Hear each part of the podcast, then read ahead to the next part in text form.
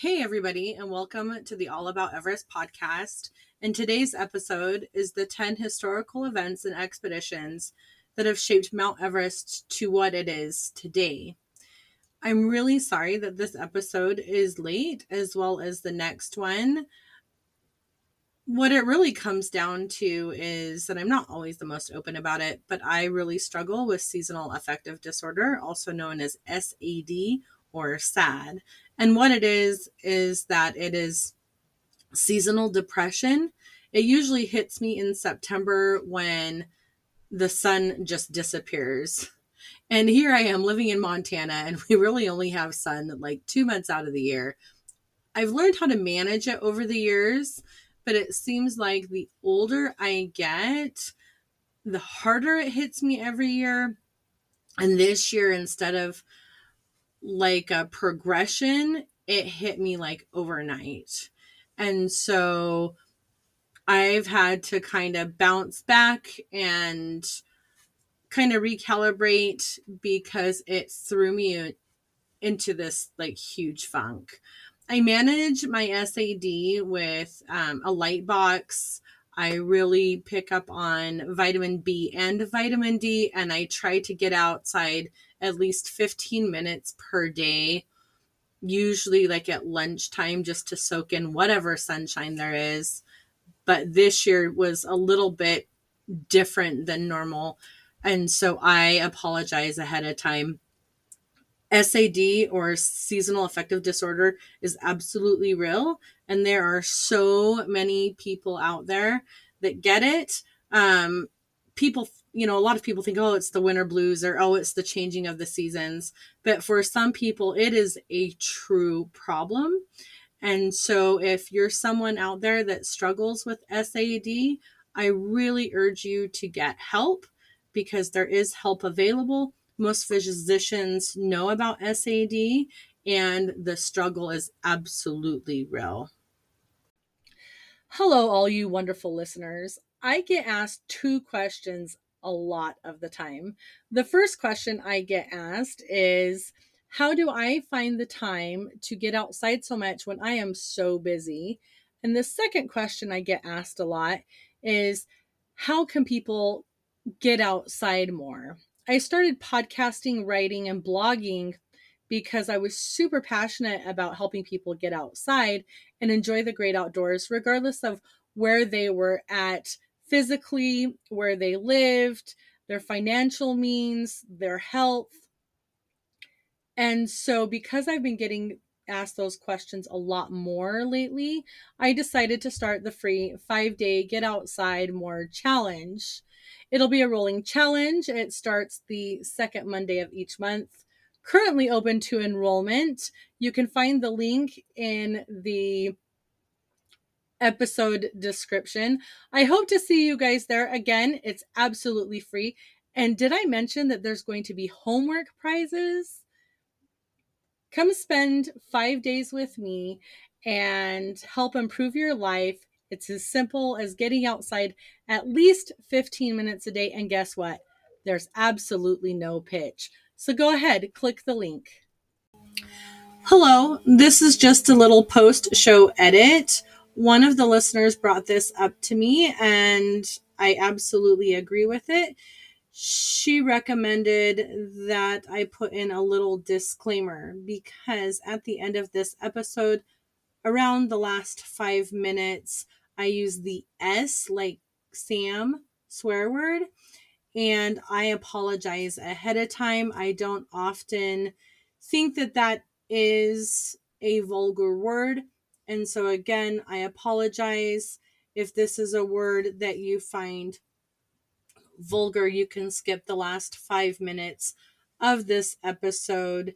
And thank you again to our listener to recommending that I put in this disclaimer. I greatly appreciate it. I do try to keep this podcast as clean as possible. I was trying to make a point and again, I apologize ahead of time. Before I get to the main topic of this podcast episode, we have an Everest update. I love those. And it's the time of year where they start coming in because right now is the fall season. we have the winter season coming up. And then usually in March, it picks up with Everest updates for the spring season. And we already know that Joost, who we interviewed, oh gosh, a couple of months ago, we already know that he's going to be there between December and February to summit Mount Everest. And hopefully, we'll interview him again, this time from Everest Base Camp. So, the first Everest update that we've had in a while, and there's a lot of rumors going on, going around about this story, but Conrad Anker, Jimmy Chin are working with Elite Exped which is Nimsdai's team, and he's probably there with them, I would speculate. But they are mounting an expedition from the north side of Mount Everest. I believe, from my understanding, is that they are recording a documentary that has to do with skiing and that Jim Morrison might be involved he is Hilaree Nelson's uh, significant other. Hilaree Nelson perished last year on Manaslu. But they have this fall expedition planned, and everybody went to go into China, and Jimmy Chin and Conrad Anker were denied visas. From my understanding, that's all been sorted out. They also have their climbing permits from the north side, which since 2020, China's done some weird things. They've, you know, denied tourist visas and then they said, oh, we're going to open it. Oh, no, we're not. Oh, we're going to open Mount Everest and give out permits. Oh, no, we're not. Oh, we're canceling all of the permits for the rest of the year. And we don't know if we're going to open for 2024. It's probably a political thing, who knows? But as far as I know from my understanding and talking to some of the people that I know, is that this expedition is happening. Conrad, Jimmy, Jim, and Elite Exped, they're all involved and they've all been granted visas and they're currently in Tibet right now. It's going to be interesting what this documentary is going to be, if they're going to be successful. I love a good Everest documentary. You guys already know that. So that's something to look forward to. And there's a lot of big names involved with this documentary. And that is it for housekeeping and updates. And now on with the rest of the episode. Today's episode is the 10 expeditions and historical events that have shaped Mount Everest. And the first one is the 1924 expedition of George Mallory and Andrew Sandy Irvine. So, this was George Mallory's third attempt to summit Mount Everest. This was the highest that he had ever gotten. But they did not reach the summit, or as far as we know, they did not reach it. It's highly unlikely because of the gear that they had access to back in the day. They didn't have fixed ropes or anything like that or support. It's very unlikely that they reached the summit. We do know that they perished. The body of George Mallory was found 75 years later by Conrad Anker and his team on May 1st, 1999. And when they found the body of George Mallory, they thought that maybe this will give us some answers. There's the infamous camera that George Mallory and Sandy Irvine had with them that has not yet been found.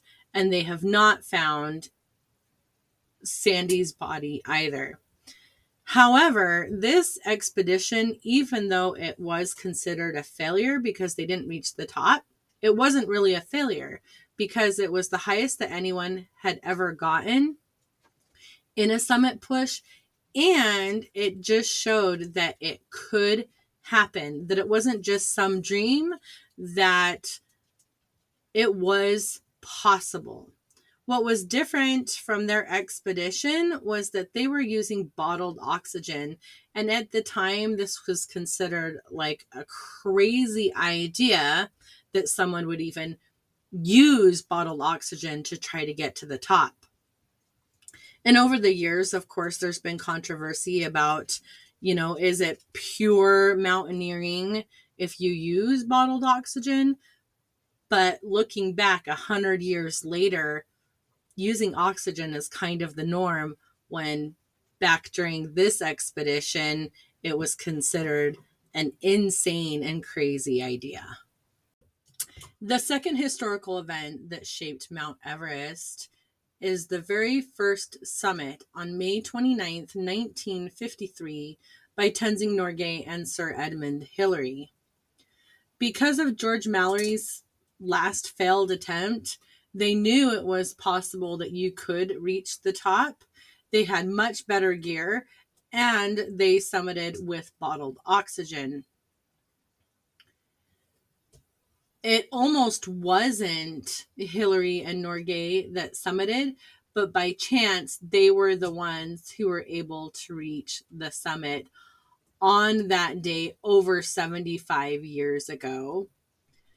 May 29th is known as Mount Everest Day, also known as Hillary Norgay Day or Norgay Hillary Day, and it's celebrated throughout Nepal. Tenzing Norgay didn't know when his actual birthday was, so he chose May 29th to be his official birthday. And there's all sorts of things that happen on May 29th every year, including the Mount Everest Marathon. Because Tenzing Norgay and Sir Edmund Hillary were able to reach the summit, it opened up the door to share that achievement with other people down the road. And now there are people who summit every single year because they made it possible. They were the ones that were able to succeed and show the world, yes, it could be done. Mallory and Irvine showed that it was possible, but Hillary and Norgay showed that you could be successful in doing it. 1996 was a year that changed Mount Everest and the climbing culture. So it hadn't been very long that Mount Everest had been open to commercialized climbers. And 1996 not only was it the deadliest year, but at the time it was the deadliest day and the deadliest season. In 1996, 15 people died total that whole year. 12 of them during the spring climbing season, and eight of them between the 10th and 11th of May most people are pretty familiar with the 1996 Everest disaster. I've done episodes on it before. I did one a couple weeks ago and I did one last year. But there were many contributing factors to why people died. There was the weather, there were issues with the fixed ropes. Um, because of the bottlenecking and because the fixed ropes took forever to put up, people summited late and there were inexperienced climbers. There were obviously other things as well, but the weather and the late summiting were probably the two biggest contributing factors. And so many lessons were learned from that spring season because until that year, there weren't that many people normally on that mountain. And because people realized, oh, well, if you had money, you can climb, you can get to the top, that's what they were doing.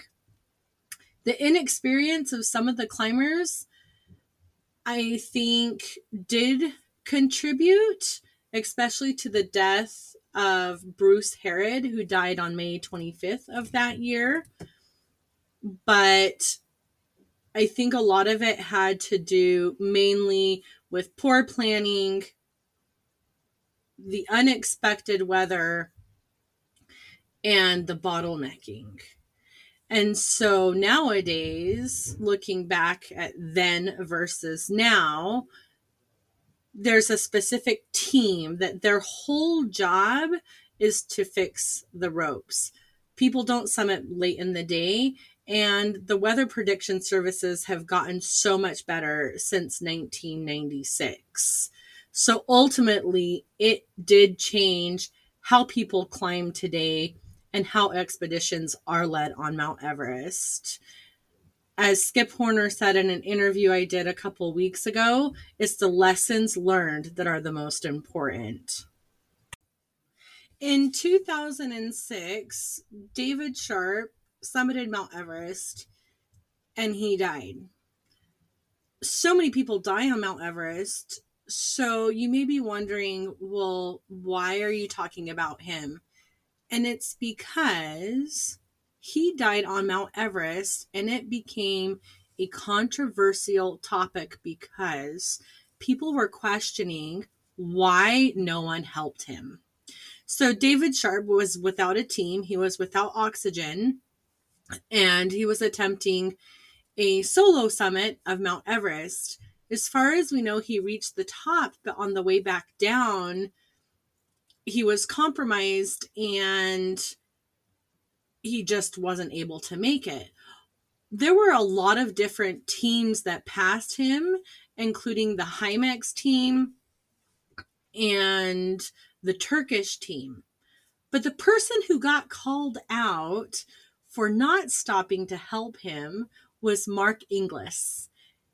He was a New Zealander, he was a double amputee, and Sir Edmund Hillary called him out why he didn't stop and save David Sharp. Well, there were hundreds of other people up there, but the world chose, and Sir Edmund Hillary chose to focus on Mark Inglis. The thing is, and you know, since 2006, there has been so much talk and conversation about helping people, you know, when they're dying up there, on, you know, on their way down, on their way up, it doesn't matter. And why people aren't helping. Well, they are. But the controversial part of it, and, and many, and just so you know, many people stopped to try to help David Sharp, uh, give him oxygen, give him clothing, again, many people stopped. But, you know, when you're up there, it is so dangerous sometimes to offer aid. Some of the things that go into that decision making are well, if I help this person, am I going to die? Is this person past help? several people who had passed David Sharp thought that he was dead, and then someone passed him a couple hours later and he had revived a little bit. And it's just one of those questions that really, I mean, that are controversial. Could you, would you, or should you stop when someone is in trouble on these huge 8,000ers? Jerry McDonald stopped on K2. He stopped to help two Taiwanese who were hanging upside down in the fixed ropes, and he died helping them this year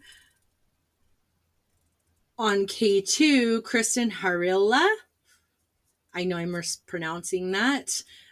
Um, she was singled out by the world, by the media, that why didn't she do more? Why didn't they help Hassan, this man that had fallen and got entangled in the fixed ropes in the bottleneck on K2? Pretty similar to what had happened with Jerry McDonald and the Taiwanese team several years ago. And she said that she did stop, that they did try to render aid, that the rest of his team had come. And so they thought that he would be taken care of. Well, she was singled out, just like Mark Inglis was. probably because she was a familiar face. You know, there were at least 100 people on K2 this year. There were hundreds in 2006, but these were the faces that were singled out. This year on Mount Everest during the spring season, there were way more rescues than there normally is. Probably because it was more possible than it has years before. It's so hard to fly up that high. But two guides, they chose to abandon their summit attempts and bring people down. Did they get the recognition that they were that they should have gotten? Probably not. Um, but they did what they could. They knew that they could do it, and that's why they were successful. Could some random person do it? I don't know. And both of these rescue attempts were extremely risky, not only to the person that was in need of assistance, but also the guides that were helping them. 2013 was the year that the highest fist fight or the highest brawl, as people like to call it, happened on Mount Everest. There was a conflict between the rope fixing team and three climbers Simone Moro, Ueli Steck, and Jonathan Griffith. The rope fixing team, they were on their way to Camp 3 to fix the fixed ropes, and this group of climbers were getting in the way. So there was a conversation, and the rope fixing team were like, hey, you know, we have to fix the ropes the climbers were like, oh, well, we're not going to bother you. We're going somewhere else. And so the rope fixing team continued. Yet these three climbers continued, putting the rope fixing team at risk because ice and rocks were coming down the mountain onto the rope fixing team. The reason this team was fixing the ropes, it's their job. By doing this, it makes the mountain much safer. It also makes the mountain more accessible for people to reach the top. And since the late 90s, there has been a specific team that every year it's their job to fix the ropes for everyone else. They are part of the Sagarmatha Pollution Control Committee. And for whatever reason, the rope fixing team and these three mountaineers, there was an altercation. It was a physical altercation. There was also some swearing, and there's two sides to every story. I'm not bringing it up because it was, you know, the highest fist fight in the world. I'm bringing it up because, and this is my opinion, because again, there's two sides to every story. I was not there, but it shed a light on how Westerners treat those that work on the mountain, those high altitude porters from the Sherpa community, how there's a divide and how they're treated versus the Westerners. And so there were a lot of discussions about this, about how they are treated differently, how they are discriminated against. And I tend to believe it was the Westerners that were brash and rude and disrespected the Sherpas, even though Moro, Steck, and Griffith said that they felt threatened for their lives. I I highly doubt that because the Nepali and specifically the Sherpa, they're a very peace loving community and they're not prone to violence or that brashness that Westerners are. Not trying to generalize, this is just my opinion. But 2013 definitely spotlighted the issues between the Westerners and the Sherpa community and did bring about some changes. 2014. Again, 2014 was a year that nobody could have prospected what would happen. And like 2013, it kind of showed how the Sherpas are treated differently from the Westerners that climb Mount Everest. Two thirds of the fatalities on Mount Everest are those from the Sherpa and Nepali community. Their jobs are the most dangerous ones on Mount Everest because they're constantly going up and down those mountains. They traverse the Khumbu Icefall sometimes two or three times more than the paying customer. And on April 18th, 2014, 16 of those high altitude porters were crushed by a serac, which is a big chunk of ice, falling on them in the Khumbu Icefall.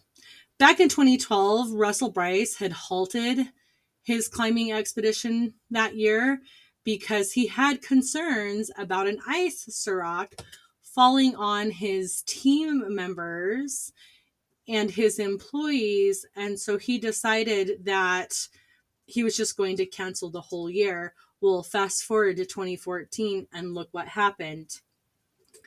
Here's the thing with 2014 because of it, and because the high altitude porters in the Nepali and Sherpa community decided they were not going to continue climbing that year, they basically had a strike and they said, We want better conditions.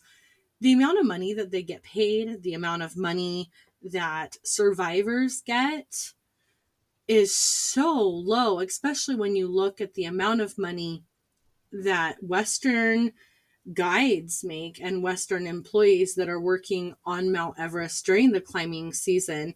It's kind of appalling. There is not equality at all between what the Westerners are paid and what the Sherpa community is. Things have gotten better since the strike in 2014 and since all of those deaths. It could be better. The question is is it as grim as what some people with the Western perspective think? I've talked about it multiple times with people, and if the Sherpa community is okay with what they're getting and they're okay with the treatment, regardless of what other people think, um, we need to respect their perspective. Would I be okay with only making $3,000 a year? No, I couldn't even live off of that in a month. However, in Nepal, that is a living wage. So my perspective could be a lot different than someone who is working on the mountain as a high altitude porter. The climbing season was halted that year and they decided no one was going to summit. However, there was a woman from China that went ahead and uh, climbed Mount Everest anyway. She circumvented the Khumbu Icefall and she was ridiculed across national media. So many people felt that she shouldn't have gotten credit for summiting because of all of those deaths and the fact that she disrespected all of those people dying by going ahead and trying, you know, summiting Mount Everest. To me, it's absolutely disgusting. Like, why would you do that? Especially when, as a collective, everyone decided to abandon their summit attempts that year um, and also to respect the Nepali community. She summited Uhu great. I think they should have withheld the certificate, but that's my opinion. Even though Russell Brice had foretold that a ice serac would fall to kill people in the Khumbu Icefall, I don't think anybody could have imagined what happened in 2015 at EBC. 22 people died that year. Now, it was the most fatalities during an Everest season. However, it wasn't the most fatalities that had occurred on Mount Everest. And when we look at the fatalities, we look at the ones that occurred on the mountain. On April 25th, 2015, a 7.8 magnitude earthquake struck Nepal. I remember seeing it on the news, and it affected all of the countries around Nepal. But what it did is it triggered an avalanche from from Pumori into base camp, and it killed at least 22 people. Depending on what which list you look, there seems to be a 23rd person, and sometimes only 21 people are counted on the lists. So the number that most people go with is 22. And 2014 had been just horrible because 16 people had died in the Khumbu ice fall, but 22 people at base camp, which base camp is considered safe for the most part. Uh, there had never really been any fatalities there except, you know, people that had ultimately struggled with high altitude sickness and things like that. No one had died at EBC because of an avalanche or falling or anything like that. And it was one of the worst years on Mount Everest at the time. People were caught at Camp One and Camp Two. I interviewed Jim Davidson about it. You can uh, backtrack to last year if you want to listen to the interview. But it was just horrible. And in 2015, nobody summited Mount Everest. It was the first year since I believe 1956 or 1976 that there had been no summits. Several books have been made about it. There's a, a documentary that the BBC did and a docu-series that Netflix did about the 2015 EBC avalanche disaster. 2019 was the year that the picture of the traffic jam on Mount Everest went viral on social media and the internet and it kind of exploded. So, Nirmal Purja, also known as Nimsdai from the Netflix documentary 14 Peaks, he's the one who took the picture and it just kind of blew up. And if you've never seen the picture, it's essentially a conga line of people in their high altitude snowsuits, one right after the other and it's snaking up the entire Mount Everest as far as the eye can see from the viewpoint of the person who took the photo. And 2019, 11 people died in that spring season. And it started the conversation about overcrowding. Does overcrowding exist on Mount Everest? If so, is it a cause of death? why are there so many people stuck in this line waiting for their summit attempt? So many controversies, so many conversations. And I think there's a lot of different reasons why there was this traffic jam. After, you know, interviewing people who were there and people that have experience on Mount Everest, the weather window in 2019 was extremely short. So everybody who could tried to summit at the same time. There's really only one way up and one way down, unless you have experience not using the fixed rope and you're able to use your skills to circumvent the line. There are people that have those skills, but they're people who have a lot of experience that have been doing this for years and decades and know that alpine style of mountaineering. The other reason, and a lot of people discuss this, was lack of experience. That these slower climbers that have no experience, or if any, maybe they have attempted one 8,000 meter peak or none at all, was, was slowing everybody else. Um, there were deaths that occurred during this conga line. Did it happen because everyone was at a standstill, or did it happen because of health reasons, high altitude sickness? And then that high amount of deaths, was it because there were just too many people? Because that had been a record year with the amount of permits that had been issued. I don't necessarily think that overcrowding is a problem. As I've mentioned before, I think that the death toll on Mount Everest absolutely could be prevented, and a lot of it has to do with these expedition companies. How much experience they have, if they know how to guide, and what they promise their clients. Because most of those deaths, if they had a really good guide, probably would have been prevented. But that's a conversation for another day. 2020 was the year of COVID, and it was the year that no one really knew what was going on. All of these people had their Everest trips planned, and then COVID happened. Some people think that there were no Everest summits that year, but there were actually 11. It was a Chinese science team that summited from the north side 11 of them total, and they were the only ones to summit Mount Everest in the year of 2020. So all of these people that, you know, had their trip canceled, you know, and they had for years because you don't just decide, you don't just wake up and decide, hey, I'm climbing Mount Everest tomorrow.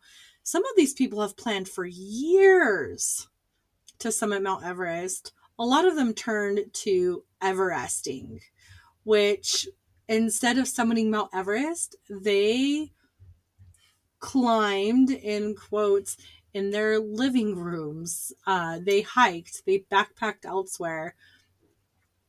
So they did like a virtual climb of Mount Everest. Uh, many of them who had their trips canceled in 2020 would in 2021 uh, go for their summit bid. And number 10 on the list of historical events and expeditions that have shaped Mount Everest is 2023. The spring 2023 Everest spring season led to a total of 17 deaths. It was the most fatal season ever and fatal year because the fall season's not over yet on Mount Everest.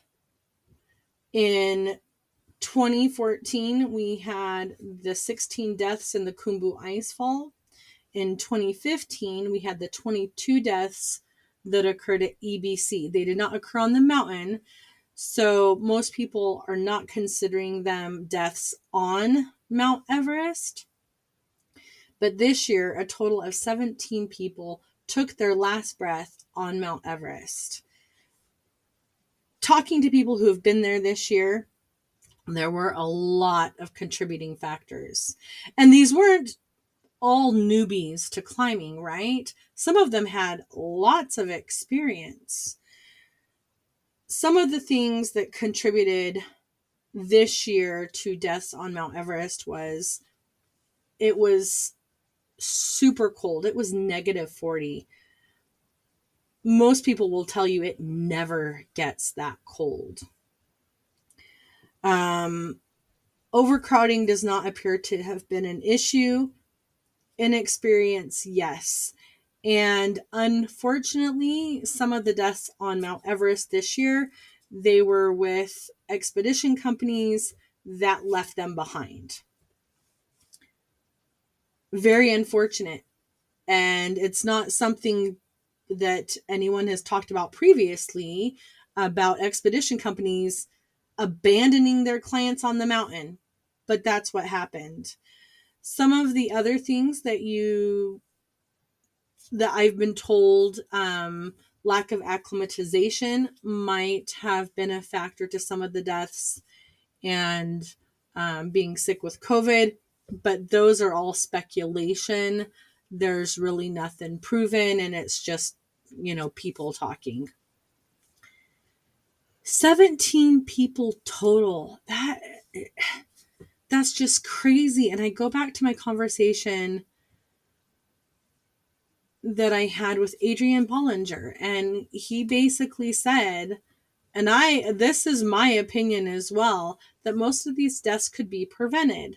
That if you have a good operator, if you have good guides, if you have reputable expedition company, there should be no deaths. And Adrian learned that from Russell Brice. He worked under him for many years and that's what I'm going to go with is that all of these deaths most of them could have been prevented. When it comes to altitude sickness, that's just something that you can't really predict because it could be someone that has, you know, been on 8,000 meters before and then somehow when they're on Mount Everest, that's the time that it affects them the most, causing their death. And that is it for today's episode. Next episode, I'm going to do something a little bit different. I think I'm going to address readers' emails. You guys send me some amazing questions.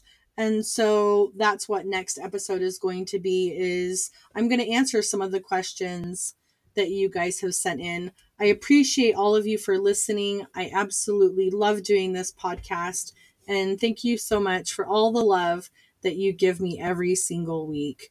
Until next time, climb your own climb.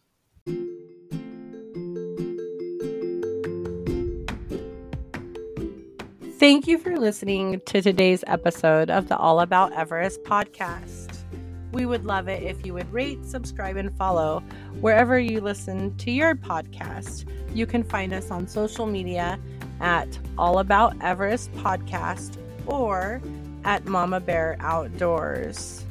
You can support our podcast by subscribing to our Patreon or by buying us a coffee. Until next time.